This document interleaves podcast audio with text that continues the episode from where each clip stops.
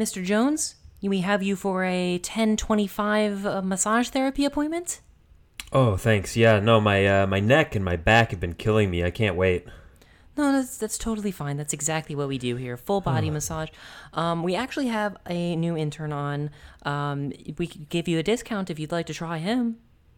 Um, Yeah, okay. I mean, he, he knows his stuff, right? I'm not, you know, it's safe. He comes very highly trained. I believe he's the 64th in a line of massu- massage therapists. Hmm. I, I always hear loud noises coming from his room. He seems very uh, emphatic about his work. Well, all right. Hey, uh, yeah, I'm in. Sounds great. Great. Um, excuse me, uh, Ken, can we get you in here? We've got you another appointment. Yeah, so do I like disrobe in here or wait for you to. Come with me. Okay. All right. No questions. Well, I mean, all right. I'll I'll trust you to do your work. Sit on this table.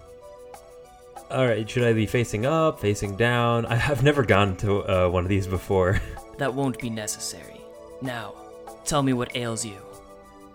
Um, yeah, so like my neck and my back have been like stiff lately, and like I bend, and it really hurts if I try to bend more than like this much. It's like, uh, yeah, like right there. All right, I can see this is going to take all of my skills. Stay You want me to, completely like, motionless. This could Take the you. stuff out of my pockets, kill me. Whoa, I, I, I, I thought that you.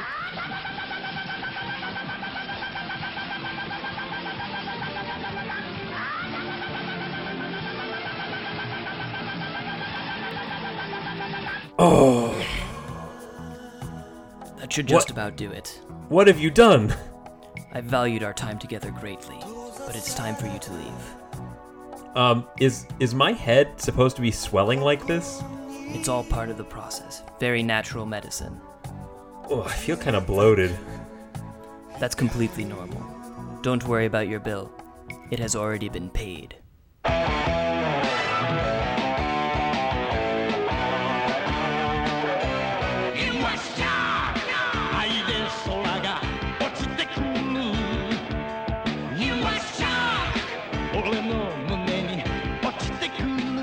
I, I don't know. You were Shaq. no, I, I like that. I think that's pretty good. I don't know if you wanted to like try that again with like more scripting. I, I think it worked out well. I think it could benefit from more scripting, but I like the whole you have it it has already been paid like the you are already dead thing or something. I couldn't You think are of a better you are already dead that wasn't lethal. yeah, no, that that's fine. No, I like it. Going in for a massage. What? No, I mean, How was I, I just don't sense, understand right? why Like, that wasn't your idea. like acupressure's a real thing, right?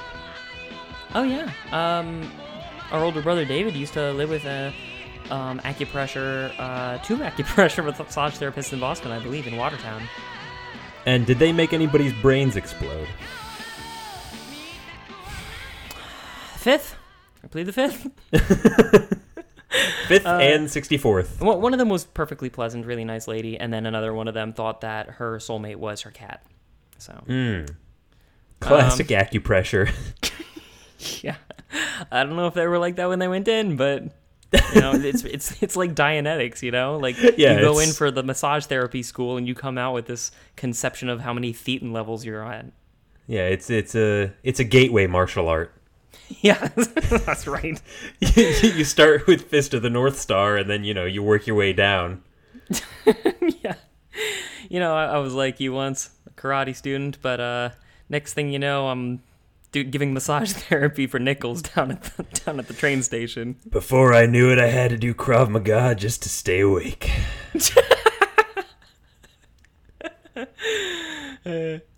Yeah, I went to so, uh, Thailand once for the boxing. You make it sound like Balls of Fury, but for massage therapists. yeah, isn't that what's happening? The, I, I love the idea of underground like rings for stuff that is not that. Y- Venture Brother does that thing about like Jeopardy, like the Quiz Boys. Oh yeah, But they yeah. do it yeah. in like these weird shady arenas with like a bunch of people like betting on them like it's a dog fighting ring. yeah, that's a that's a great th- like it's a great what a joke. good joke! It's such a good joke. They also do that in um um a Death to Smoochy, kind of. Oh, the like dark, seedy underbrow, uh, under underbrow, underground Yeah, of uh, children's television. Well, I mean, like it, pretty much, it, when you get into the, when you really get into Fist of the North Star, you see that most of it is dark, seedy underbrow. Yeah, that's right. Good God. Got to get that looked at. I mean, they go on for days. They're like caterpillars, Zane. Yeah, uh, in the desolation of the future, the road is one long eyebrow. yeah, that's right. That's about how good the translation was. Uh, I like I watched the sub, and like it wasn't like in terms of translations, it wasn't as bad as uh, Final Fantasy Tactics, but it wasn't anywhere nearly as good as uh, Final Fantasy Tactics: War of the Lions. I uh, I didn't think that the the I didn't think that the translation was all that bad. I thought it Ben. was like needlessly like flowery at times. Like uh, when you do post-apocalyptic like kind of you know space drama sort of things like Cowboy Bebop, like everybody just talks in It's- in like uh It's in, in this weird like philosophy textbook kind of way. it's flowery through the use of a thesaurus, like from someone who kind of just learns the language and is changing words to sound. cool. Let, let me give you a rough translation. Um, uh, some of the words that I saw. Sure. These two guys were fighting, and one of them was close to death, and the other one said, uh, "Near death has improved your fist." And the other guy says, "What improved my fist was not near death; it was your existence." ben, this Great. is I have that thought every day, Zane. what does that mean? What, wait, can you repeat it? I want to remember it for later. Just the second part. what improved my fist was not near death; it was your existence. What improved my death was your existence. It's a really bad pickup line. Uh, that's great. Uh, oh man, let's- Zane, I just found the Wikipedia page for the Hokuto no Ken. Oh man, it's a trip. There's so Yeah. much. Yeah, it's pretty great. Oh Um, man, I wanna. Why don't why don't why don't we start? Why don't we get into this? You want to introduce us? Hang on, I, I want to see. I, I'm trying to. I want to make sure that I have a, a list of fighting styles. I, I want to see if I have um, a list of uh, attacks for Fist of the North Star techniques because I didn't write any of them down. I figured that there was probably one somewhere, and I don't see it. I, I'm hoping that the original, um, like Japanese also has the just word salad of fighting moves, and that it wasn't a translation thing. Like that's just what they name things. Uh, North No, Star it- hundred flash fist. some of them appear multiple times, Zane. No, there's continuity there. Yeah, Yeah, there's no elbow pistons, but great, great mountain fisher or something when he just karate chops a dude in the forehead. so good.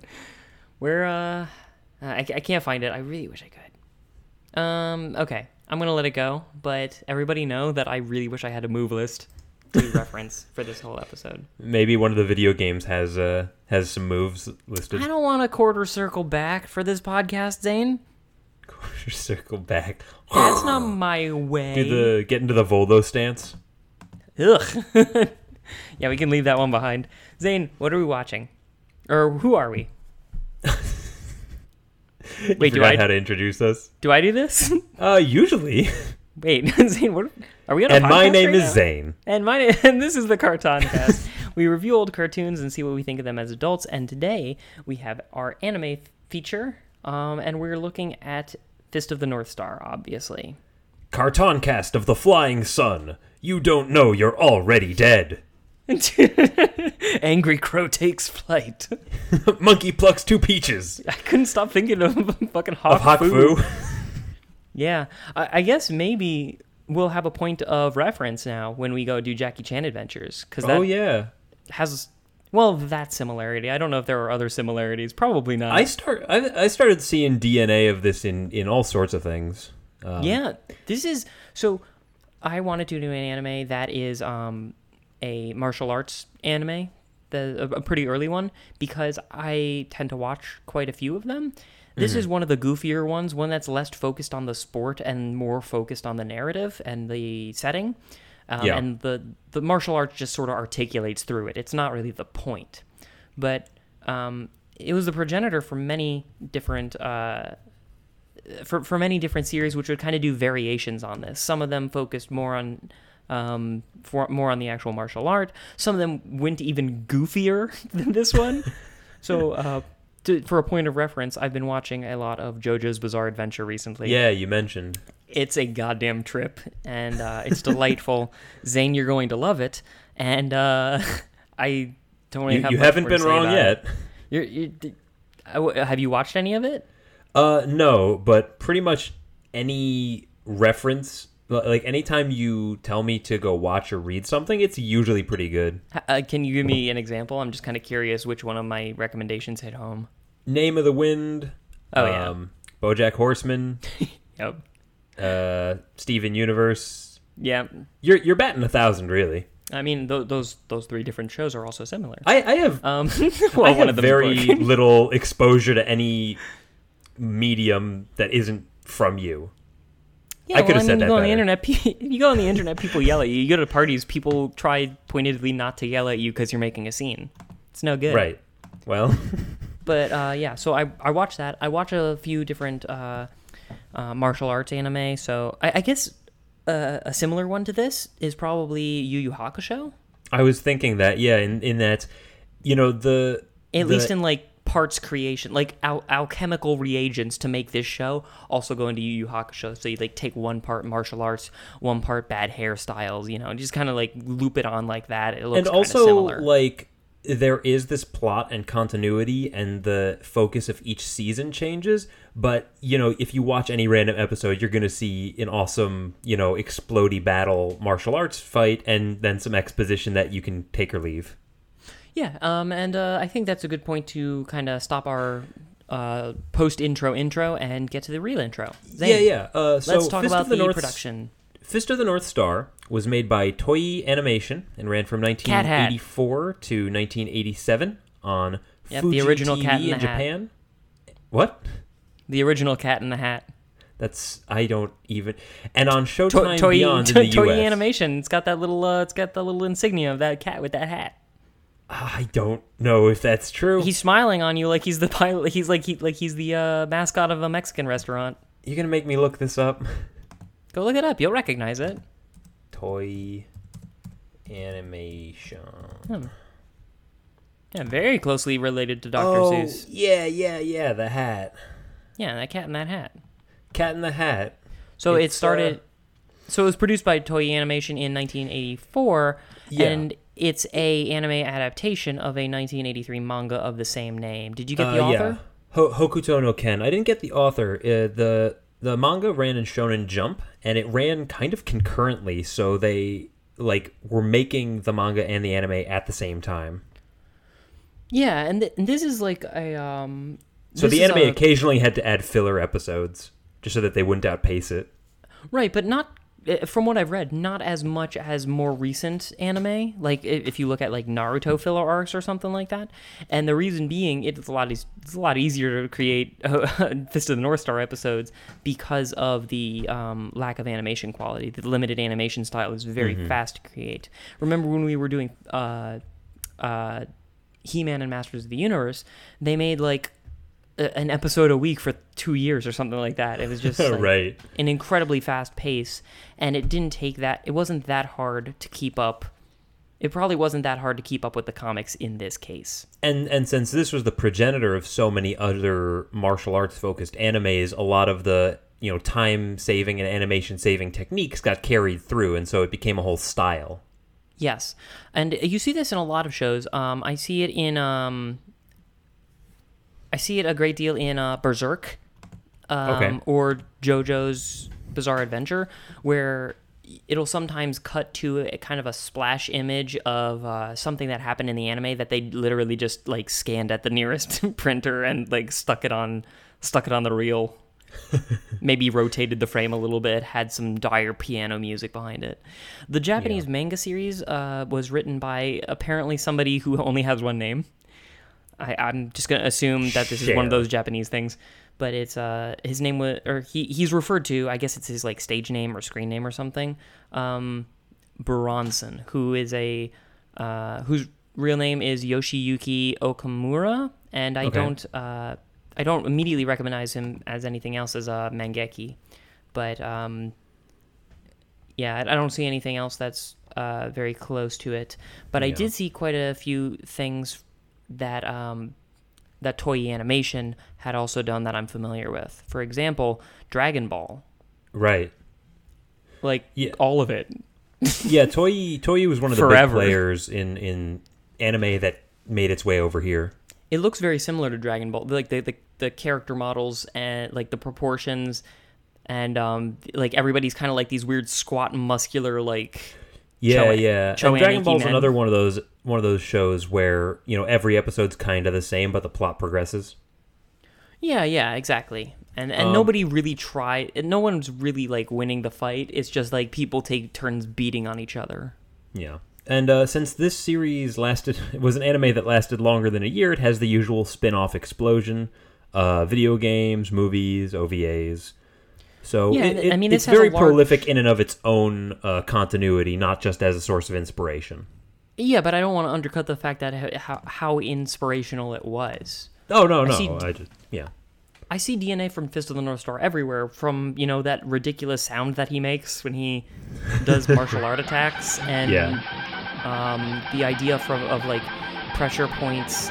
Like I think pressure points taking place in um, in martial arts is probably going farther back than this, but I don't know where it originated. I want to say Bruce Lee just because this itself is very based on Bruce Lee. Yeah. I mean, Um, complete with like the fighting style, like the stance that he always takes looks very Bruce Lee to me. But why why do you think this show uh, became such a such a source of inspiration? Because Like good, what man. what make what makes this show stand out? It's fucking good. I, I, like, I mean, I don't know, man. It's Like, just a classic because it is. it's just a classic. Like, it was the first like wide example of its time, I guess. Like, and there's a lot going for it that doesn't that that kind of leaps beyond the bounds of its medium. So, um, you know, the whole post-apocalyptic thing is is something that people still clamor for with like Fallout and shit. Um, yeah, and this was back during the early '80s when that was still a very real threat. very real threat, pretty cogent, uh, but something that hadn't been like covered extensively in media of that type. The uh, the level of violence of it is also pretty explicit considering the time period. Maybe not for Right. Japan. I didn't really look into it, but you didn't have anything quite that bad going on. Like the example He-Man, he would never actually use his source or his Yeah, sword. no, no. This is this is a brutal, very gritty show. Yeah, and, and you mean uh, I doubt that it wasn't that. I mean, you have people's heads exploding. That's canon. That's from the comics. Like You, have, a lot of people's heads exploding. Yeah, like you, you Like read that's what you tune in for. Yeah, you, you you read two pages and you know whether or not you're reading this some more because it's either like how am I into head explosions? Am I very or extremely? there you go. um, yeah, so I, I think that's the novelty of it is just that it's one of those first sort of martial arts anime, but there's so much to it that is not just hey, this is a good martial arts anime. Uh huh. Um, specifically, the surprisingly dark setting is pretty cool, with a very like, eh, you know, a lot of anime that comes out of Japan that we tend to look at has a explicitly supernatural compel- uh, component. Mm-hmm. This doesn't for a long time. Like, I mean, it's absurd, and yeah, it doesn't yeah. happen, the, but the martial arts are far beyond anything in a real world, but it's not like oh, a demon gave me these powers. and it, yeah, he's not firing aura blasts. Right. At least not at this point. Not- like he's still not early on. quote unquote martial arts. So it does have that groundedness to it that I, I think Mm-hmm. is just a little bit more approachable than maybe mm, I don't know a Sailor Moon or a Dragon Ball. Yeah. Uh, let's let's just briefly say what the show is about because there's a lot of other generalities that you know rather than go through uh, characters and all that stuff it's it's a lot of generalities and and uh, it's a very powerful source material so let's just get the plot out of the way real quick Yeah, and and to explain, uh, like to to give you some background into my experience with it, I didn't watch that much of it, so I actually don't really know the plot. I don't know if you have a better conception of it. Um, I, you know, it's it's like I said. Um, he goes around and fights stronger and more evil people, but the the episodes are pretty consistent. Yeah, and uh, one really cool thing about this, and it's very similar to Fallout, is that the post-apocalypse is coupled with like a warrior's journey, and the point is the journey. So much so that we don't really know what he's trying to do. Like there's, Yeah, there's- vague references to his old girlfriend and righting wrongs, and he's got like this noble spirit and this past that's somehow coupled with this martial art that he knows. That is like it, it almost seems like an ancient forbidden technique. You're like, there's got to be story there. We're probably gonna fight a rival at some point. they get into the story and like his whole arc concludes you know in, in a way but each season it just reconcludes in a different way Yeah, which is which isn't kind of a uh, which it's unusual that's that's not a uh, that's not a formula that I inherently dislike. I think Generator Rex did something similar where like it's got its own arcs and they all like uh, Teen Titans as well. Like it, it like it you you always have the same core group.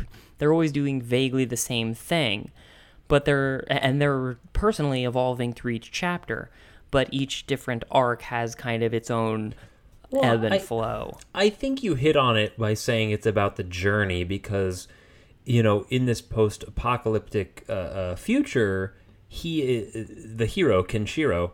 He's the he's such a bastion of goodness and and might makes right, making actual right.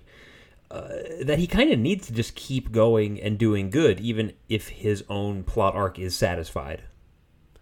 Yeah, and th- there's a lot to be said about that, like synergizing with the fact that it is a post-apocalypse, where um, people just a lot of people don't seem like all the people that we meet, they have like one driving force, and that is like it's so central to who they are because that's all that they can cling on to. It's actually sort of like Dark Souls. Like in this place with no hope, with no future, you have to keep yourself grounded by keeping a like a mantra or a or a goal. Right. And if you don't have one kind of inherent, then you make one. And that's really Right, what he's and doing. is he's he's filling the space between, you know, boredom and apathy.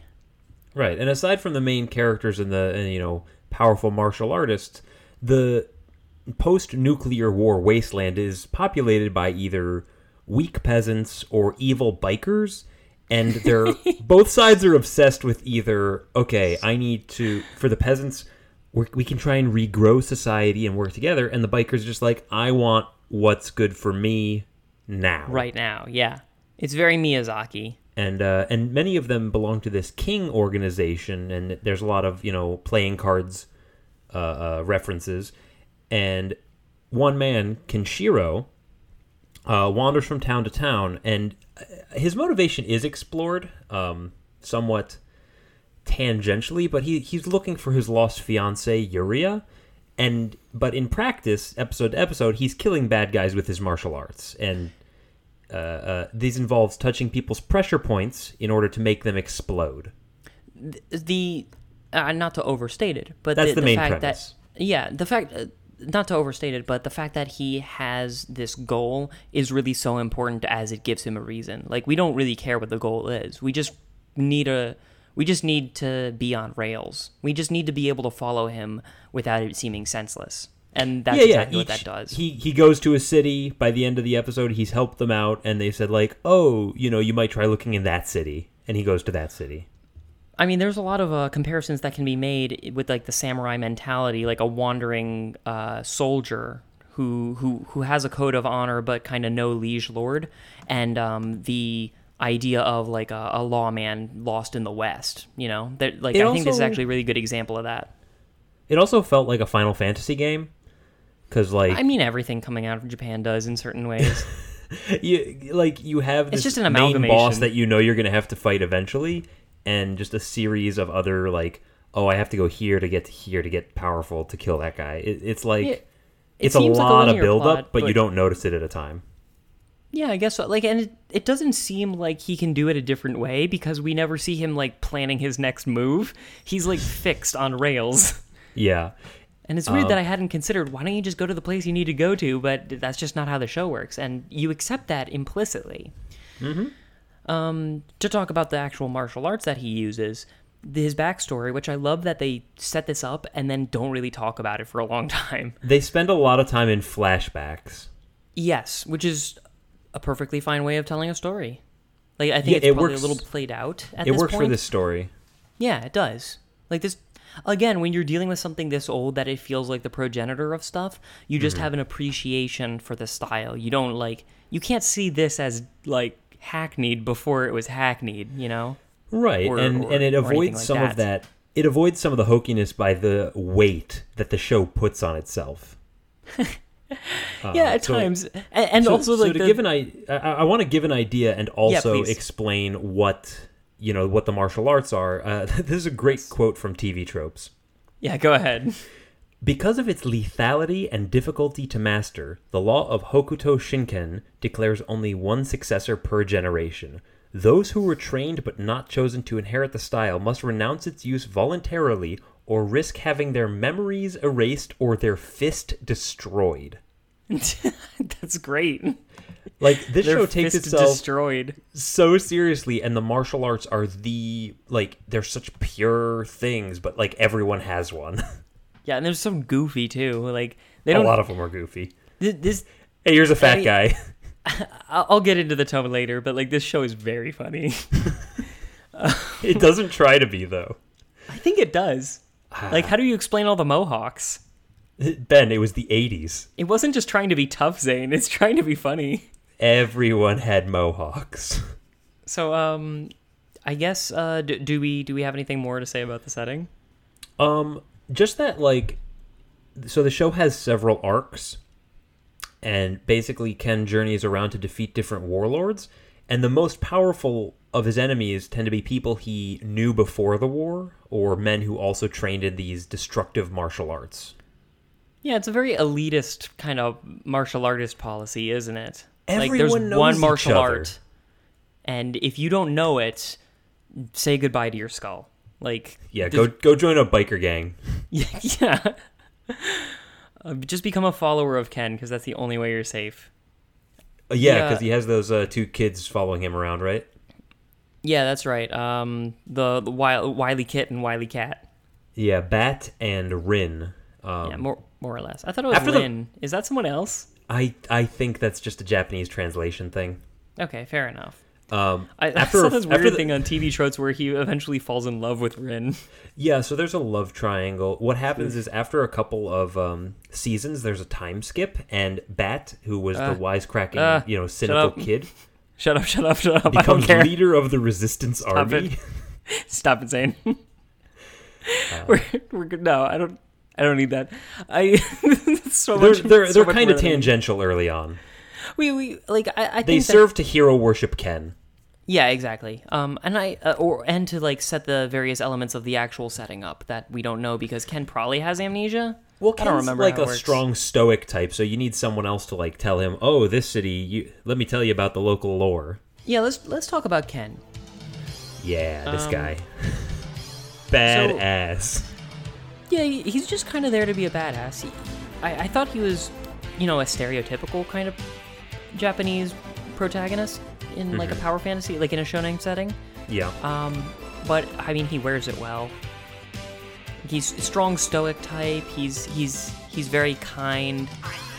Um, but that's really all as far as it goes. It, like, Well, he's he's kind to those who are good people and merciless to those who aren't.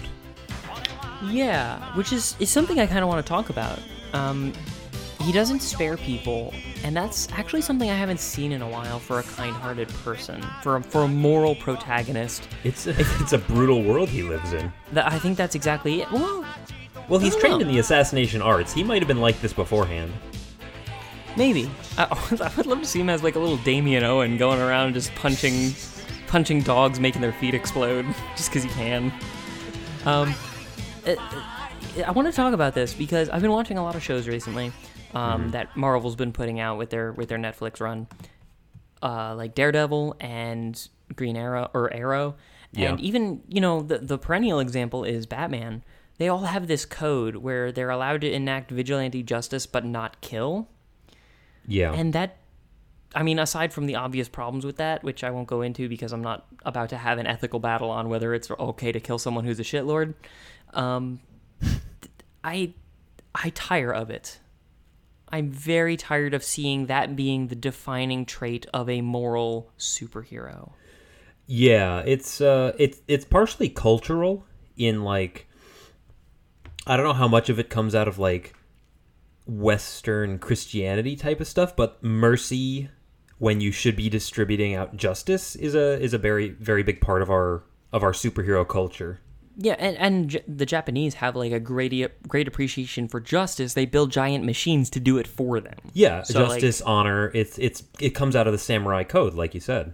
Yeah, and I, I don't know what exactly has been happening in our. I mean, Batman's kind of always been like. I mean, not always, but you know, for as long as we care to remember, he's kind of always had this "don't kill anyone" code. Well, I think and I it th- I did set him apart, interestingly. But now everyone does that, and I think it's Yeah. just like I think it's a, I think it's a, I think they're afraid of the censors. Honestly, I don't can't think of another reason. Uh, I, I think in th- this anime and others that inspired, it works because it's very clear who the good guys and bad guys are. That's true. It's got sort of a Star Wars approach to uh to to picking sides. the The karmic justice in this universe it feels a little off though, because even though he's like, even though he's killing them and you know righting the wrongs, bad guys die in glorious battle after ruling for a while. Good guys live long enough to beat the bad guys, then succumb to their wounds or to radiation poisoning. Again, that's a that's a pretty Western kind of like, or or like a or like a a sailor type of thing, like where the captain goes down with the ship. Like you've done this great deed, and now you can rest. You know, it, And- it's sort of a it's sort of a vengeance. Um, it's sort of a vengeance quest in ways. and keeping with the idea of journey, Ken is I'm kind of the only one that doesn't meet his end. I'm thinking specifically of Cowboy Bebop, where Okay. uh, in the spoilers in the movie, um, I don't think I need to say spoilers, but in the movie, uh, Spike uh, goes and uh, finally meets with. Um, uh, I think his name was Sid Vicious or something like that. I always found that subplot very hard to follow. It is because they don't really focus on it in the main plot. You really have to like watch the movies to get make sense of it. I think, Eh, or, or some minor story arcs in the actual plot. But anyway, at the end of it, he like very unambiguously dies, and it's Okay. like you see it, and you're like, oh no, yeah, that's exactly how this should end. you know, like it just makes it more powerful. And I and I don't have the cultural context to appreciate why a protagonist dying in this sort of set in this like I think it's the I think it's the overall f- hopelessness of the of the wasteland. Like you can at great cost accomplish a goal, but you never forget that it's at great personal cost. Like this hmm. isn't a Shakespearean comedy where everyone just gets married at the end. You know? Yeah, no, I- I think that's true of this show. I think in the Batman example, it's because they will never let him die, and so if they let him kill people, he would just start racking up the bodies over time. I I think that would be an interesting uh, uh, story arc that I think Uh, it Kirby, was. Kirby Like, maybe want to get on that, but They let they let Superman Oh. do that in that uh, Injustice. oh yeah, right? Injustice. We we bring up Injustice a lot. I feel like I should read this at some point. It's really good. Yeah, I've heard good things. Um, in any Anyway. in any case, I, I just I it should be like in in the other media that I've seen, it should be poignant, but it's just tired, which actually made this kind of a breath of fresh air. Like he's willing to kill those who the wasteland could do without. You know, Yeah, with, with no more thought than plucking a flower. I, I really like that. This is not a complex show. So uh, it's it's not a very complex show. I think that the show mostly gets by on flair and um and just like quality of structure. Mm-hmm. And we could get more into that in a minute. I wanted to talk about Ken's powers. Um, They're interesting. they're ridiculous, is what they are. yeah so so ken is a is a disciple of the northern star technique which uses the pressure points to kill enemies from the inside um i i Yeah, find it really he- funny because his Yeah, his primary antagonist in the first arc is uh shin who He's has got the Fist southern of the South Star. yeah his southern star That's technique kills them from the outside by cutting them a bunch so good. I didn't know. Saying I go to boxing gym, I had no idea that I was a practitioner of the, the South Star technique. yeah it's great. I'm so happy. ben did the, you uh, see that episode where he's uh, fighting the fat guy Uh, I I only watched a couple episodes, dude. It's great because he's like, only Shin's Southern Star technique can beat me. You can't touch my internal pressure points with. You can't get through my fat. And Ken's solution is to just punch him a bunch until the fat like goes off to the sides because he punched him so much, That's so dumb. and then gets him. So th- th- this is what I'm talking about. Like when you have a martial arts anime, you can't just be like, "Oh yeah, he was better at reading me, and then he tripped me, and that was it." That's a No. boring. That's a boring climax. Everything So short of lasers. necessarily, martial arts anime have to get extremely silly. It's Like even really like good. Hajime no Ippo, even in like the first few fights where Ippo goes into the ring with uh, Mashiba, who has like that uh, flicker jab where he like he like kind of wobbles his arm back and forth and then creates jabs that go longer than you'd think they should because he's like misdirecting you or whatever. But Right. his arms are so long they go like half the ring away. like he's just it's so silly. Like Hmm. it immediately stops making any sense and you just have to like tell you have to let the narrator tell you what's important. Yeah. But what's weird about like I don't know if I like Kenshiro's powers like because they're so ill defined, it makes him seem over overpowered. Like it never He- seems like he's in a bad spot. He heals Rin's muteness. Yeah, he's like. Cool Hand Luke. He just touches people and he and whatever whatever he wants to happen just starts happening. He like puts his thumbs in a dude's temple and is like, "When I take my thumbs out, you will Yeah. die in seven seconds." Seven. Like, that's not a No, thing. that's- There's re- no reason that could be a thing. I had a moment where I was like, if I was that guy, what would I do? Would I beg him to put the thumbs back in, or would I like pretend to cack over and then just as he turns away, stuff my own thumbs into my temple?" like I, I, was, I thought about this for like five minutes. the logical repercussions of the dumbest ability. I mean, those are more fun to think about. Like those are just like, what would you do if, you know, Yeah, yeah. or would you rather's? Like they're like the hypotheticals that make no sense are more fun because they, they Yeah. you know, they're fantasy. Um, does he know actual magic? Um, it Because he seems like it sometimes. He he references that he knows spells, but it seems like he just punches shit. I think he was faking, or that was like dropped or something. Oh, he's like Papa Smurf, where he's Yeah, using ma- magic in the guise of science. I think he used a Hadoken once. Am I mistaken? I think later in the series they learn how to do like distance pressure pointing. so stupid. It's, it's fine. It's no I- less stupid than the others. I They're no more touched the wind in order to hit your pressure points. Yeah, it's chaos theory, Zane. It's not. That's Uh, how they got the no. That's how they got him to go faster in Jurassic Park. Is Jeff Goldblum like said the words that created the the chain reaction that uh, made the Tyrannosaurus go, slow down. You must go faster. Is that what you think happened? Yeah, the tree fell down, man. Insane. They cover this in like the second year of physics grad school, Great. and I'm a little ashamed at your ignorance. so, anyway, He, so he's got this tattoo also of the North Star in his chest. it's a And- battle wound. Those scars. It- it People is. refer to him as the man with seven scars.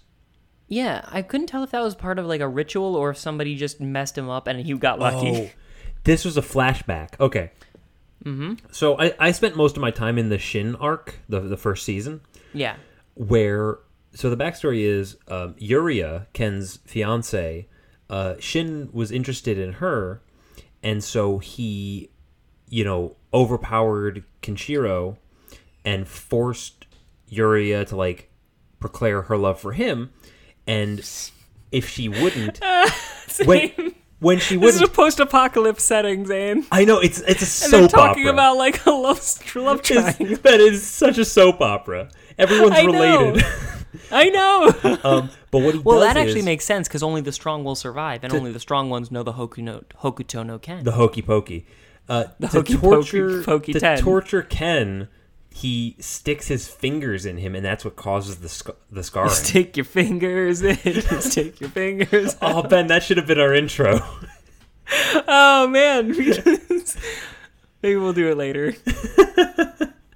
Wait, do you want to try it now? You stick like in the middle of the episode, sure. Yeah, you stick your fingers out, you stick your fingers in, and you turn them all about. You do the Hokuto no Ken, turn yourself around, and you are already. Already dead. Everybody. Everybody now. Yeah, that's, That's- pretty good. That's a good time. Yeah, why not? that's pretty good. Um, I but I I love how much uh, Shin misses the point because like as you go on through that season, he keeps on trying to woo Yuria and like, why won't you love me? Look at all that I've conquered, and she's like, I want someone who's like kind and not an asshole. and so he's I like, need to kill this man. he's like, what you're saying. yeah, yeah, I gotta kill. I'm like, I conquered the city. Don't you like it? What about when I tortured your servant? Wasn't wasn't that nice? Look That at this. nothing. Look at this Oh, statue of you. I'm gonna kill a bunch of people to get gems to decorate it. You know, it reminds me of the Jonathan Coulter, Coulton song "Skull Crusher Mountains," where he's like, "I made this monkey mutant for you. Why don't you like it? Did I use too many monkeys? Isn't it enough that I just made a mutant for you? Like, are are are you not into this? it's, it's very funny. That's great. Did I use too many monkeys? Did I get Did the, the ratio off? Did Isn't it too many enough that I would ruin a monkey for you just to make this present? I made this half pony, half monkey monster to please you. But I get the feeling that you don't like it. What's with all the screaming? You like monkeys, you like ponies. Maybe you don't like monsters so much. Maybe I use too many monkeys. Isn't it enough to know that I ruined a pony? Making a gift Oh, for you. yeah. So, uh, yeah, that, that's pretty weird. It also reminds me of Gladiator. Oh yeah. where like Joaquin Phoenix is just constantly trying to make out with his sister, who's like, "No, Dude, come on. dog, come on, like we're not, we're not Greeks here, okay? Got no chill. Got no chill." Yeah.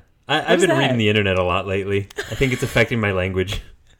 Wait, what is got no chill? You know, like he's he's trying too hard. He's not chill. oh yeah, he's got a he's a try hard build. Yeah. All right. Um. All right. I, I think that's all I have out of Kenshiro. Oh, I did want to say about the, the the the sign on his chest. They call it a sign that predicts death, Yeah. and I love that.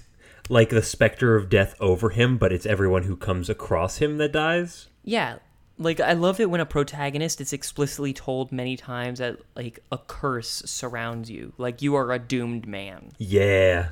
And I mean, like it's the same thing as what the setting is doing, which is like you're living on borrowed time here, and there's no future for you, and here you go, and now now you can start. Yeah. Oh my Ben, this like that's your jumping show- off point is hopelessness. This show has such an oppressive atmosphere. It it really does, and it sells the otherworldliness of like an oppressive oppressive atmosphere too because of the color palette. Um, like everything is so fucking gray. Can I read you the narration for one episode? Yeah, please do. The Oh, is it the ha- beginning?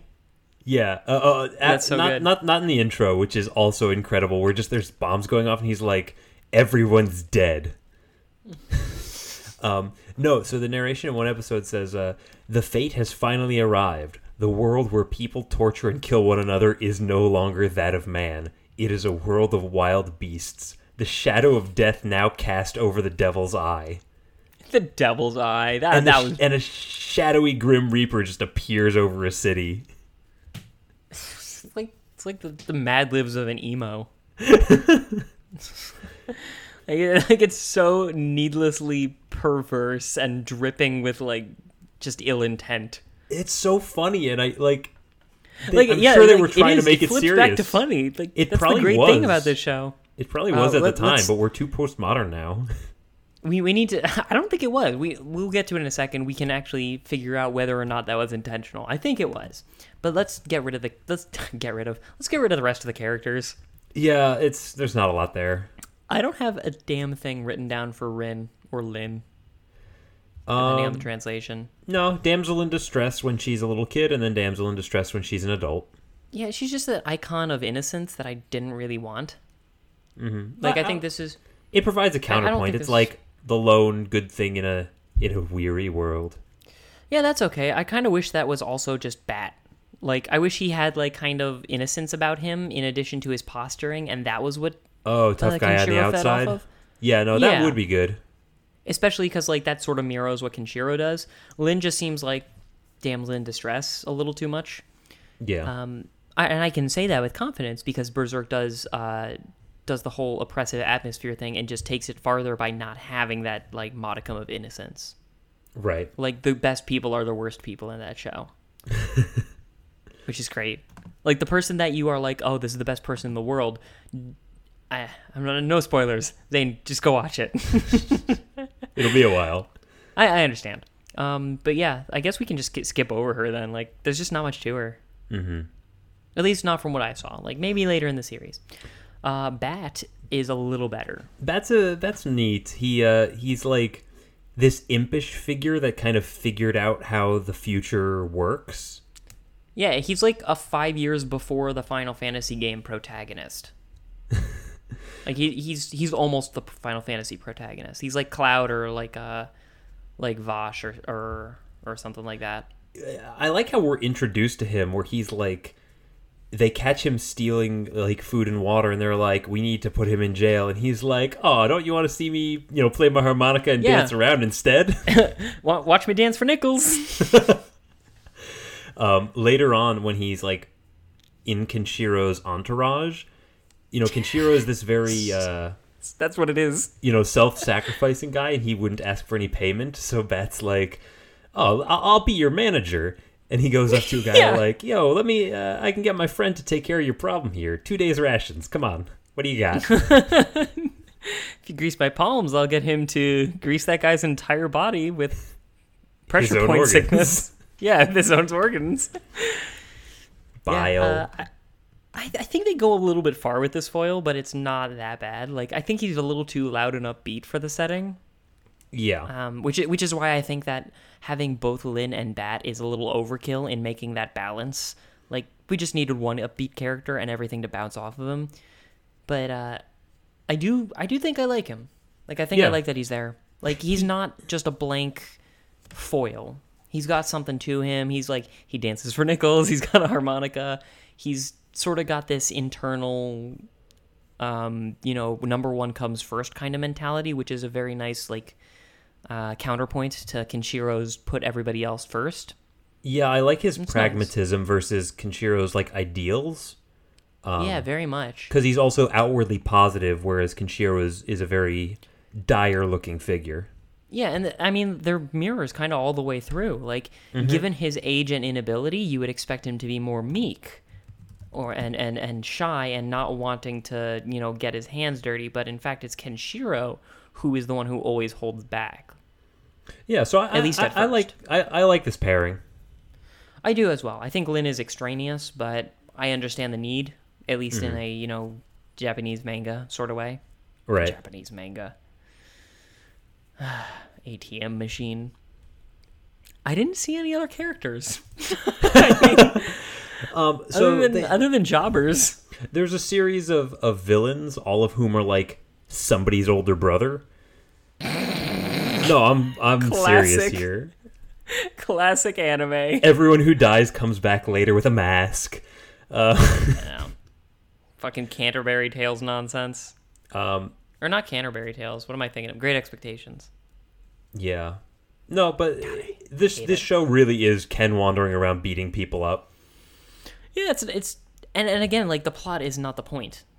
The point is the setting, and like they'll have like miniature arcs. Like I was really into the second episode where there's this dude who's coming back from like a half year journey to go find rice seeds so that he can like start trying to plant a future and they get taken by this biker gang dressed up like like a biker gang that is solely occupied by uh, lost members of kiss and you know ken sees him in trouble and is like i'm gonna go take these back and bat kind of has his little solo adventure he's like no i'll do it for whatever reason i can't remember the exact Yeah, he does. like, he does the same little, uh, you know, hey, check out my car. yeah i'll dance for nickels the uh, and he like just kind of like as a like a way to prove himself or to ingratiate himself to ken or like it's a point of pride whatever it is he has this little solo adventure where he like winds up a little toy rat and like gets the guard away from the rice and then books it out of there under the guise of his car malfunctioning, and it's it's like pretty clever, and it's like Yeah. not. You know, we say that it's about Ken going around beating people up. I don't think that that much of the show is him actually fighting. No, there's a lot Like of it seems in like most of it is the setup. Uh huh. Like it's it like it seems like other stuff happens in you know post-apocalyptic wasteland, and then Ken cleans up the rest at the end of it with martial arts. Yeah, a nice a nice quick solution to an otherwise complex problem. Yeah, exactly. It's like we're well, we're gonna try to make society. Did it work? No. Burn it to the ground. Start over. Done. Um, I do like the characters of um, you know other martial artists. Uh, not not the jobbers who die in any given episode, but like recurring enemies and recurring friends. Um, yeah, I didn't see any of them actually. They're they're pretty cool because they also have that pathos. Like this is who they were before the war, and now this is what they do to survive. And you see like you know because their martial arts tend to have like a philosophy about them, and like you know seeing how the honor changes in in the afterworld. Martial arts are like it seems like this happens a lot where your martial arts is your philosophy. Like it's it's one and the same. Like and it won't work if you don't believe in it. It's, like- also nice because we get to see them. Like the the show makes judicious use of flashbacks, so you can see a character. Like you meet a character, you see what they were like when they were learning the martial art and who they are now, and it, it, it's a nice little mini story about characters that we don't see that much. I think this is like an advantage of having a source material to adapt from rather than just doing Oh, it yeah. whole cloth. Because and we we we lamp we we kind of pound on adaptations from time to time because of you know things they missed or you know say that they're good because of things they got right. What we never talk about is how they have an uh, just an initial leg up because the stories that they're using are kind of time tested. Mm-hmm. Like they already have an idea of how it's going to be received ahead of time and they just have to worry about how to portray it and that's like a huge efficiency boost and gets them to like focus on the stuff that they actually need to worry about instead of just storyboarding. Mm-hmm. and i think the show does it very well. I have to ask you before we go into tone did you it seems like you really enjoyed this show. I did uh, like the like more than i thought you would. I didn't think that you'd be into it because of how like limited animation is.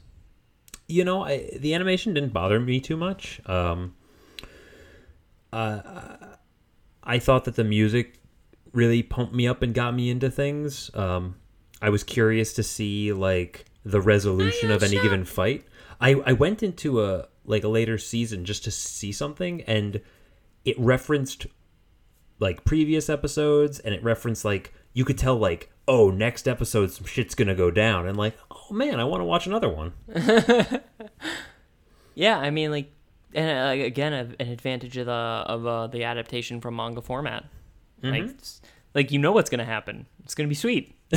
I actually, I uh, I saw a, uh, I happened to be flipping through a few later episodes, and I actually saw a recap episode. Um, yeah and it like kind of just tied up the plot really nicely. I'm like, oh, this is like 40 episodes in. Oh, a good amount of shit happened. Like, it doesn't seem like they're wasting your time. Yeah, and I mean, you go on the Wikipedia summary, and it's like after killing a few more warlords, and it's like, okay, well, that was twenty episodes. Nothing happened. Okay, move on. Yeah, but like, But it's fun to watch in each episode. I don't know how quickly I would get sick of him beating up a warlord and bragging about their mortality. Yeah, it's got a limited half life, which is why, like, I think for me at least, it hit a good balance of the one shot righting the wrongs and the larger plot. Yeah, yeah, I, I would be into that. Um, but I, I didn't see very many of them, so it's hard to judge. Let's talk about the tone. Uh, brutal. Uh, sort of, like half the time. and then Again, Zane, I I really think weird.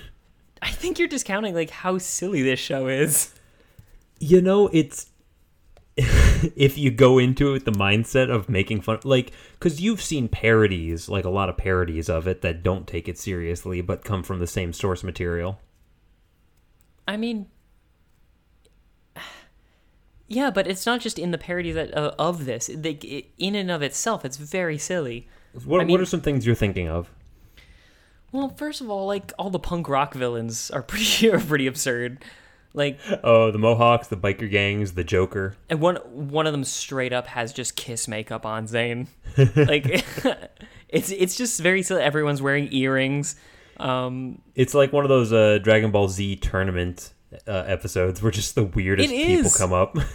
It is. You like what country could he have come from? He's like got this green mohawk. It looks like Zangief stepped into the ring, but he's got a British accent. I don't know where I am. it's it, and it happens all the time. And it, that wouldn't be that phenomenal, except that the landscape is so gray. Like I think that this is very pointed. That all of the villains and all the main characters, even they're very colorful, in like stark contrast to their environment. Do you, You know, like they're trying to stand maybe- out. They're trying to inflate their own Yeah. importance in this terrible world. Yeah, exactly. That's what they're trying to do, and that's why it's nice to you, you get that contrast because Kenshiro is always you know very plain clothing, a shirt that just rips off, and Well, yeah, but yeah, he flexes and it just explodes. that's another part of what like the goofiness is that like in one Yeah. scene you'll see him rip off his shirt to like power up, and then after the battle it'll be back on him. Like, where does he get all other these shirts? times he'll other other times he'll just take it off ahead of time. Like they just do it when they feel like it. um, the uh, another example of it is that uh, the fact that his martial art is a head explosion foo.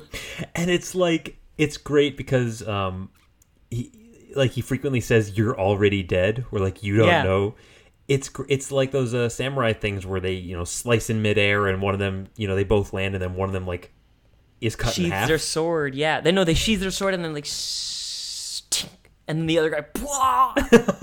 it's exactly like that. except now it's a dude's head exploding like they just blow up like they Yeah, yeah, and they go into like that black and white, and then like white goo comes out in like this way too viscous way. Like, they weren't sure how blood blood. works It's like even weird, weirder than blood. Like they were going for PC, but they came across weird. uh, the pressure points caused the blood to coagulate ben Uh huh. And lose all the hemoglobin. it's what it's all about Everybody knows. uh, I, I mean, this the whole. I think this probably does happens in other martial arts as well, where they just are extremely silly. Um, I was thinking Ranma One Half is also an example. Well that went into it knowing it knew what it was Yeah, of course it did, and the setting reflects that. Like the setting is also very cheerful all the time, and it very quickly gets even sillier than it started. Although it started very silly. With this, I think it learned it. Maybe I think I- this is learned behavior. Maybe I'm biased because the last two episodes I saw had a suicide and like a fight to the death between brothers who were already dying. And they, Everybody's already dying. and they Maybe had a- that's also a kind of a post-apocalypse thing where like everybody's already dying, like everyone's living on borrowed time, so Yeah. saying you're already dead. it was also badass because we got to see a flashback of them where like uh, their parents died and this martial artist guy was like, "I will train one of you, but only one," and just dumps him at the bottom of a mountain. like Fight you to the death. whoever gets to the top of the mountain first can can learn you know can train under me and one of them's like brother you you go on. Like and, he's like i'm not going to. And he climbs the mountain one-handed carrying his brother. Like ben this show Yeah. gets badass and i did not see a ton of the silly stuff except early on but uh, I, Not not even the guy climbing the mountain with one hand. Okay well they only showed it at the end. I imagine the actual climbing would be pretty funny Or how about the or how about the like gigantic shouting craziness that Kenshiro does? Like like it's it's not that it's silly in and of itself. It's that it's it's too ridiculous us watching it. given how hard they're trying to be serious. oh yeah yeah Like it, I don't know. It's it's like it's like a it's like some guy in middle school trying to be serious, but everyone just thinks he's I, like I don't know. It just it's like he's trying too hard. It's like the show is just trying too hard to be serious, and it's just make it makes it funny. It's like a kung fu movie where like you see the guy, the, like the two main fighters fighting, and then you see snipers, and then you see an assassin behind the sniper, and it's really tense in the music, and then just somebody lets out a big fart. yeah, that's what it fa- that's what it feels like, Zane. I mean, I, w- I won't push this narrative too far. I just I can't think that they were trying to be serious and then dressed the antagonists the way that they did. I I think it was stylistic. I, I, I- don't I don't think they were going for goofy. What about his eyebrows? Ben, those are manly eyebrows. I don't know, man. I mean, I, I, I don't deny that all this is very stylish. Um, do, you- do you want to talk about the animation? Uh, sure. Yeah. Um, so Yeah. We talked about the head exploding stuff, and um, in a more general sense, the limited animation mm-hmm. um, how they will focus on just one character at a time and keep the other one still, or they'll move them against a uh, like they'll keep the image still and move the background to mimic movement. You know, put in some running noises. Like, I don't, of course, don't, I, I- of course, don't like looking at it limited animation. It bothers me less than other people, but I don't like looking at it. But given that they were in limited animation, they had the tech down. Like they knew what they were doing with limited animation. They made full use of the changing color palette to kind of sell the change in emotion, if not in actual motion. Well, I think the set pieces were like they had that oppressive atmosphere, and uh, I don't think the limited animation took away from it because it's a very a lot of the episodes are very slowly paced. They're uh, you know you take in the feeling. There's there wasn't a lot of dialogue. No, there isn't. Like, I don't know. Like, I mean, not there. There wasn't conspicuously low dialogue, No, it but was just given like that a lot of them is just kind of walking around, going from place to place, you'd expect more kind of. So, what were your parents like no, as a yeah. child? there's Where a did you lot grow of up? it's a lot of stoicism and uh, uh, establishing shots. It, yeah, like uh, I think that they use dialogue really well, actually, in that, especially between Ken and um, and Bat, because it's all like, it's all just cementing his tough guy persona and Bat's kind of petulant nature. Uh huh. You know, it's it's not getting anywhere. It's Yeah, just kind of every discussion showing you the between them- shades of this relationship. every discussion between them is like, well, what should we do? And he's like, I will handle it with honor. And he's like, yeah, what if we run away? That- Here, here's another example of why this show is so goofy. In the second episode, um, when he gets the rice back, Yeah. Bat starts like kind of like uh, he won't mind if I just take a few grains, and he's like starts eating it, and Ken kicks him in the face and catches the rice on his foot while doing like a fucking martial arts stance, and then pours it into a bag that he's holding With his with his foot. yeah, okay, that's pretty good. Like Um, that. That's why I think that it's trying to be funny. Yeah. Uh, I, Uh, I- I anyway, think sorry they, to ex- interrupt you. No, I think they take good advantage of the animation during the fight scenes, like I said, with movement, but also um, like showing off the the combat. Given the limited animation is hard, so they have these neat tricks. Um, One of them is like, so you can make the audience root for Kenshiro is to have him take down somebody bigger than him. When they fall down, they're drawn way bigger, Yeah, so he looks like even more of an underdog. yeah. I don't know. I, I, mean, thought that was I mean, really that's cool. really good. Um, yeah, I I think that the limited animation it is good. I think the point is just that it's not as important. It's not a detriment. It's just not really what you're looking for in this. Like it sort of reads like a manga where you're just seeing Uh-huh. different shots. You know, like I mean, because this had a source material that was explicitly on print, limited animation, Mm-hmm.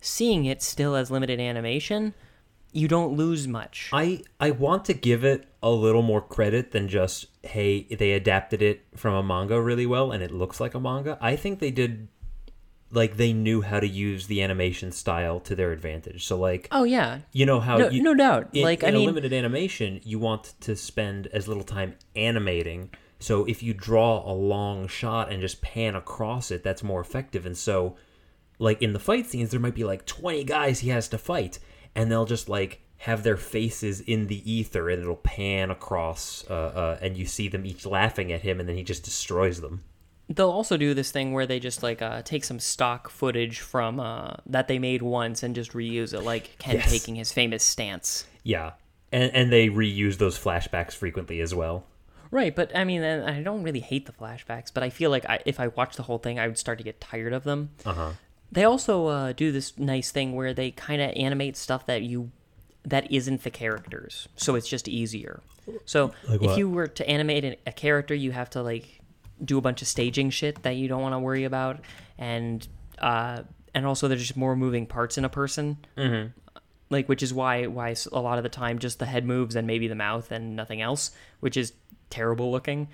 But if you focus the animation to just let's say a pillar of smoke or fire, and let everything else be static, that's really effective because like it's just a little bit more abstract and seeing it moving it, it makes it seem like somebody telling you a story and kind of like you're running through it in your child brain. It's like how would the fire look? Oh it kind of waves in this weird way. But you don't actually you're not actually seeing the fire. It's like it it's like a weird abstract representation of fire. Yeah, yeah, yeah. And, you know, keeping the characters from moving is a great way and, and zooming out and focusing on that terrain and, and set pieces is a great way of doing that because, you know, oh, we don't see the character breathing, but we can hear them breathing and we're zoomed out a little too far. Like that that works really well. Yeah, and like uh, I, we're just citing techniques at this point, but another one that I really like is when Ken is like looking in a direction and he starts to think about his past, and the past will like flutter into focus like away from his face in like a translucent sort of way. It's like Yuria, and then you see like an image of Yuria smiling and it's like floating away from him slowly. It's like there's there's a lot going on in that scene. And they just had to put two images and have one of them fly Like- away from the Yeah, other just like flicker a little bit.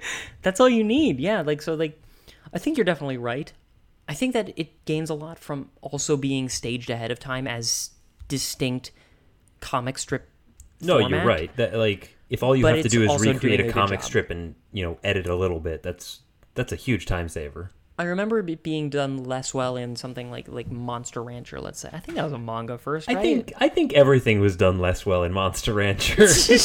but like do you ever remember like there's like splash images of like Genki kicking a monster Uh-huh. still awesome. Yeah, yeah. But it looked kind of garbage. because it, it- remember I mean for Godzilla a lot of reasons, but yeah. when you like you do a special move and like the tail whip and it just like Oh yeah, it's just like the tail going up and hits the dude and then comes away. Like there's no whip in there. there's no there's no whip there's no like contact even it's just like this image got near that image yeah, like there's and there's better ways to do that. Like you can have like a wide like like a swipe sound effect and then like a lash appears and then like damage signs or whatever. You don't even need- need to show the tail. yeah So it's just a it's a consideration that they made to work on what was necessary to work on and what would have the greatest effect. yeah uh, I, I was very impressed by their by their use of the medium Yeah, with within limited animation, like it still looks like in limited animation. Like we don't want to gloss over that entirely. Like I get I get tired of looking at Kenshiro sometimes just because like his face doesn't develop at all or like emote. yeah his face is not very expressive at all Yeah, and like I mean even Bat's face is only like it's only expressive because it's literally always manic. I mean beyond that, like Yeah. not getting much. yeah But I don't know. Like that brings up an interesting point. How much about the how much did you care about the characters in this show? Hmm. Not a ton Not at all, right? like I I enjoyed seeing the resolution of plot arcs. I I wanted so I wanted people to have a complete closure filled plot arc, but I didn't care if like they lived or died or lived happily ever after. I just wanted something cool to happen and their lives to have meant something and then stop. I think we only really want Kenshiro to win because he's like sexy and mysterious. Oh yeah. You know, like the classic samurai like ninja thing. Like everyone wants to be a ninja because they're all like shrouded in mystery. He's like, you don't even know my name. My face has been lost, and like all these pompous warlords or like uh, noblemen coming up and it's like, this saber was crafted by the great Count Mitsurugi in the fabled dungeon. And like, there's no way that guy can win. That is unacceptable to me. But I want to know You what know- happens to that sword. Yeah, that sword is like, yeah, I mean, I hope it goes into his inventory. He better not sell that. you kidding? you have enough healing potions. Keep the unique weapon. um so you want to talk about the audio? Probably. Uh, yeah. How about that intro theme? yeah, we got an 80s intro, all right. you were shock. Man. um, yeah, it's got a driving beat. It's like a really nice four beat. And uh, sort of not really English lyrics. Yeah, it fades in and out. I'm warming up on this style. I love this. I think this Like- sounds amazing. Well, I mean, this particularly, uh, like, specifically the mostly Japanese and then a couple words in English. Oh yeah. I'm, I'm warming up to it. Like, I don't want to like it because it's a little bit too like makes me seem like a weeaboo. It, it messes with your head a little bit, like not understanding words, and then suddenly you pick out a couple where you're like, "Oh, I know that one." you make me sound like an asshole for No, no, because your your brain, like, if it's in another language, your brain will tune it out. But if you hear the word in your own language, you're like, "Oh, what?" Like your attention level changes, and it's not your own. It's not your own fault. Like you're not choosing that to happen. Yeah, it, it also like emphasizes the points that you want to think about. like you a shock. You a shock? What? I mean, that, that's pretty I'm, cool. sort of I'm I'm a shark. like a rolling star. I'm trying to think of other ones that just like give you one line Put your shark foot in. all together now. Um, Um, in terms of like yeah. the combat music, the thumping bass line really pushes things forward. that was really good. That's like they figured. Like I don't remember an earlier example of them understanding how to get my heart racing. oh, Ben, in to, Wizards. how to pump me up. in Wizards. they- well, that got me. That kind of racing with like jazz. hormones because I knew that a porn was coming up. Well, the bass line here, like this is one of those things that borders on being goofy and badass, and I think the fact that it's accompanying the brutal action puts it on that side. But I don't know. It, it feels like Final Fantasy music because it's it's sometimes orchestrated. I, I think this is actually quite a bit higher up than Final Fantasy music. Like there's a there's a category of um, martial arts anime that I think like just know what they're doing, and then some that don't know what they're doing as far as intros go. Mm-hmm. Hajime no Ippo unequivocally has a great one. I think Yu Yu Hakusho is pretty bad. oh yeah. Like I know you have some affection for it, I do too. I think that that intro is pretty garbage. I like it a lot. I know, but it doesn't really fit what you're looking at. I thought you it? meant like uh, just uh, battle music. Oh, just the intro. I'm, I'm just speaking specifically about the Oh, intro no, right yeah. now. And yeah, I think that this one does a really good job of capturing the, I don't know, at least, at least the you know thrill of combat or something. Uh, like I, I don't Get know pumped. how much it gets you pumped up. It gets you pumped up. Um, it, the the entire music, the entire intro ends with him in slow motion drop kicking into a giant's mouth and then freeze frame. Yeah, you you don't know you're already way into this. Yeah, yeah, here we are. Are you going to continue now? You're grooving. I love his like uh jump chick jump kick freeze frame. Yeah, Like in, in the "We'll be right back" messages. yeah. that's that's got to be right out of Bruce Lee, right? Like the color scheme and everything. But I just like like it's so immediate. Like it reminds me of Samurai Jack Wachaz. Uh huh. Like where they just like come in with him screaming and a drop kick and that's how we go to like our interlude. Yeah, Th- and that's that's something that we've seen, or or like that this continued on from the Bruce Lee and brought it into the anime realm. Is that you know high pitched shrieking uh, while you're attacking? Yeah, and now that you mention it, the high pitched shrieking while you're attacking, um, in another kind of kung fu movie esque sort of tie in, uh, whenever he does a move, he announces it right after the screen freezes, Uh-huh. before the effect of the move takes takes hold. Oh yeah, yeah. So like attack, screen freezes, words come on the screen explaining like the name, and then Yeah, you see the aftermath, which is a dude exploding. yeah, it's like Gaton, knee of a thousand stars. it's like that every Just- single time. just like that. It's like pretty. It's like pretty spot on. So uh, like, I, I really like whatever the sound design is on this. Um, specifically in when they decide to like, I like when they decide to shout.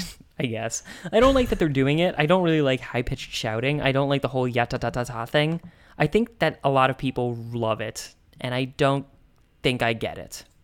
I, you know, I think for me, it's one of those things that normally I wouldn't like, but here it's okay. And I think the show has a lot of those. I, I agree with that. I don't think that the that the screeching like limousine uh, passes that threshold for me. I think it still just it annoys me. which is a shame because it seems like that's a point that a lot of people like. Like uh, looking through like internet reviews and stuff, this comes up as like, oh man, when he screams, I'm like, yeah, when he screams. It's a it's a Pavlov thing, Ben. I guess so. It's Y- like you know what's That's how interesting? you know you're watching Fist of the North Star. Which, but, what a great name for a so show. good. I also like the Japanese name uh, Hokuto no Ken. Also good.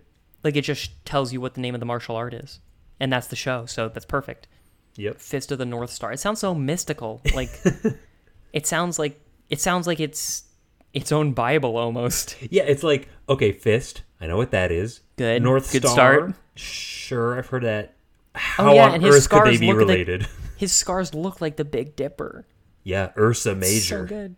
Yeah. No. the bear, the Great Bear. Great Bear.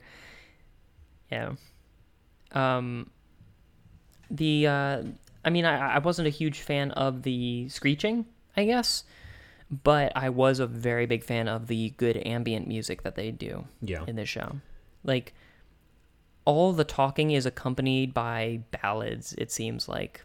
Whenever they're talking about their pasts or their futures, it all feels kind of like a musical. Atmosphere, man. Yeah, They- it's like a Cirque du Soleil performance.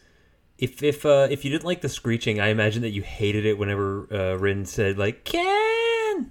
Oh, I mean, I, I was I pretty much ignored Rin, to be totally honest. I don't think I was uh, as loving this uh, as as in love with this show as you were. I I it hit me in all the right spots.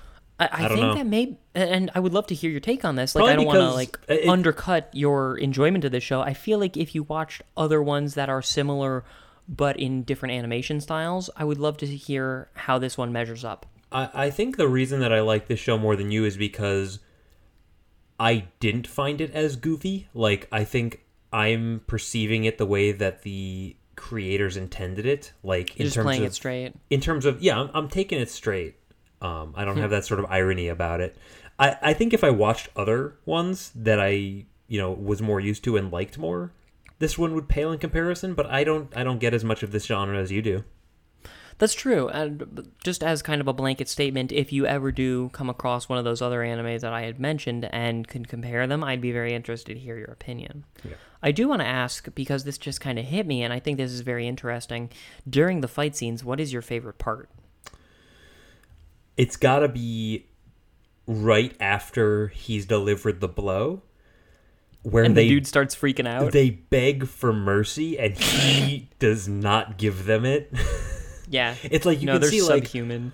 oh shit i've been an asshole my whole life well time to die like Yeah, they just have long enough to regret. like you don't It's- see that sort of brutality a lot anymore It's an interesting shade to his character too, because he's clearly not willing to further communicate with them, but he takes the time to point out how screwed they are. no it, It's, like pretty spiteful. so it's one thing to like kill the bad guys, you know, p- Punisher thing, like kill the guy that needs to be killed. Fine.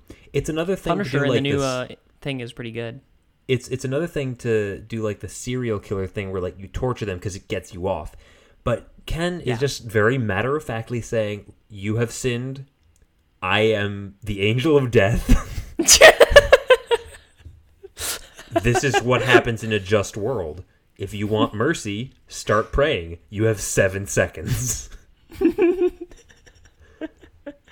like, oh, it's so badass, man. What? It's so badass. It is badass. It's just uh, that I I- can't ascribe a meaning to it other than they needed him to be more badass, so he announces when they have died. Like it seems like he should have a motivating reason to say that out loud, right? Maybe because it gives him a sense of control. Okay. I guess so. I, I'm, I'm grasping this. I don't. I don't need that explanation. I don't need it either. It just seems inconsistent without it to me. Hmm. I mean, and considering the show is him, that would be a weird detail to have and not have meaning behind. You know? Well, I mean, I hope you like the show. I, I, I did. I did. I don't think I liked it as much as you, as I said, but it's like I can give so much credit credit to like doing a thing that other people hadn't you know, knowing that it might not work, Uh-huh. and then having it pay off by having a bunch of people emulate what you've done and evolve it in new and interesting ways. And this is like uh, the best example of that that I can fathom in recent memory. Yeah, nice. Yeah. Uh, final thoughts? Um. Oh, I, I. This isn't really a final thought, but I hadn't mentioned this before. Um, the episode titles are great. Oh my god, yeah, they're like two sentences that are Yeah. unrelated and way again, more again, this makes me need to be. think. This this will. Uh, I mean, the, these episode titles will cement either of us into our particular mindsets. They're either playing it super straight, and the episode titles are just ridiculous little like abstracts, or like they're just trying to drive home how silly it is. Like one of them is like the fist of lingering regret, comma, and certain death. The future is sighted in the barren wasteland. like all exclamation points. A man journeys to hell and back. You don't know you're already dead. what? Yep. It's like it's Uh, like a fortune cookie. It is. Like they actually all sound like fortune cookies. It's there's like this Very weird, like, ominous. philosophical. I mean, like in addition, cookie eight ball. in addition to this just being a martial arts anime, there's this weird philosophical content to it that we've attributed to it. So, you know, there's some there's some synergy with that whole fortune cookie kind of Uh-huh. or koan sort of uh Yeah, fate. sort of mentality behind this creation. Yeah. um, I, I appreciate it in a lot of ways. Like I think there's a lot of subtlety that to this show that is somewhat masked by limited animation, but not as much as I would have anticipated. And of course, I love that things that it spawned. So you know, it's it's got a mark of honor in my book. How about you? yeah. Um, I took it at face value and I enjoyed every minute. Do you uh like I mean this show doesn't go very deep, so you must have just enjoyed the presentation of it like on its face. Like there's not interpretation that can really be done to it, which is why I think we've been dancing so It's much. it's not about the destination, Ben. Shit. About the journey. We almost got the whole way through. and the journey of a thousand exploded heads starts with the Great Bear. with one knuckle. with a knuckle. yep. All right. Yeah. I, I guess we're done. Cool beans. All right. So, uh, Zane, what are we doing next time? So next time we are watching Class of 3000. Whatever. Uh, have you started watching it all? No. I so I watched a couple episodes. Um, I really what, like it. what have you subjected me to this time? Um, the characters interact with each other. It reminds me a lot of the way they do in uh, Pelswick. It's like a it's like a faster, smarter, blacker Pelswick. All right. I I dislike no part of that. Uh, I don't know how it fits, but I'll I'll be willing to give it a shot. Did you say we had a guest for that? Uh, I'm hoping so. Okay. I, I'm I can't wait to learn that information if it is good information and What are Don't we? Uh, wh- care to receive that information if it is bad information. okay. And if you don't give me any information, I will wish you had given me information. I I need you to stop talking.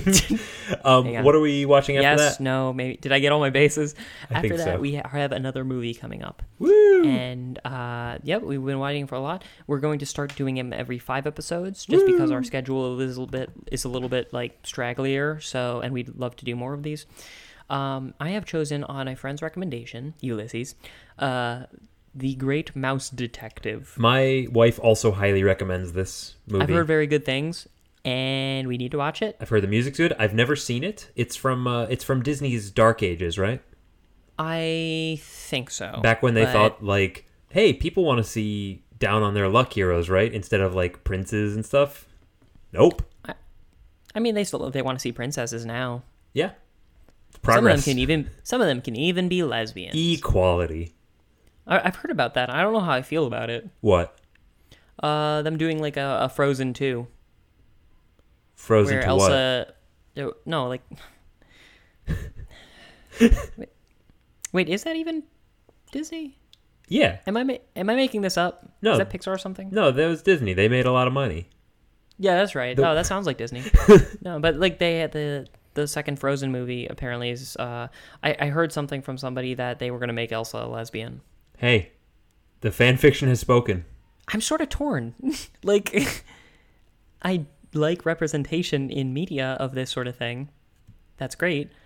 I don't really want sex in my Disney anymore. I'm kind of tired of it. Ben, you're gonna hate me, but Mm. I think you need to let it go. yeah, I do kind of hate you. Um, Yeah. but but I can also appreciate that there might be a lesbian character that do, that they don't explicitly talk about sex. It, it depends how they handle it. I'm gonna be disappointed if the Great Mouse Detective doesn't have, you know, at least one Lesbian lesbian. so that wraps up our discussion of Fist of the North Star. Fisting of the North Star. oh, good. Um, Hey, in certain context, it's appropriate. to quote Clerks 2 in like the worst scene ever. if you would like to fist our North Star, um, And I know you do. Yata ta ta ta. ta. put your right foot in.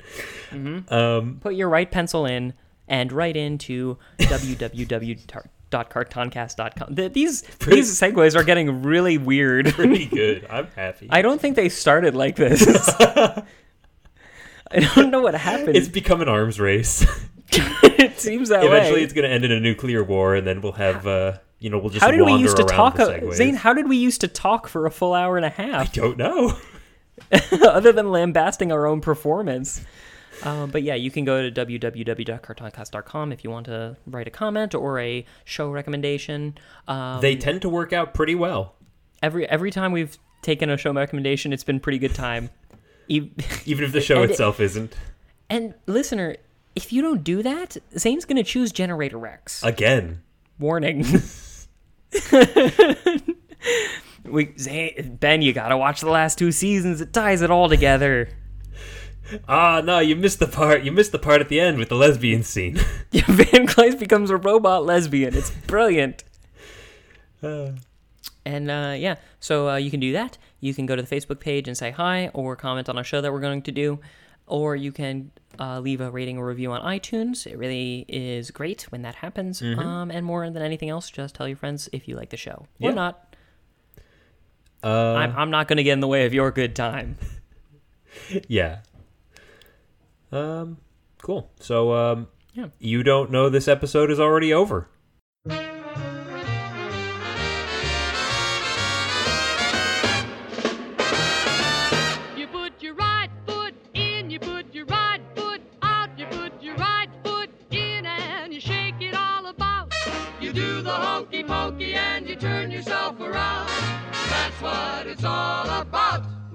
Foot. You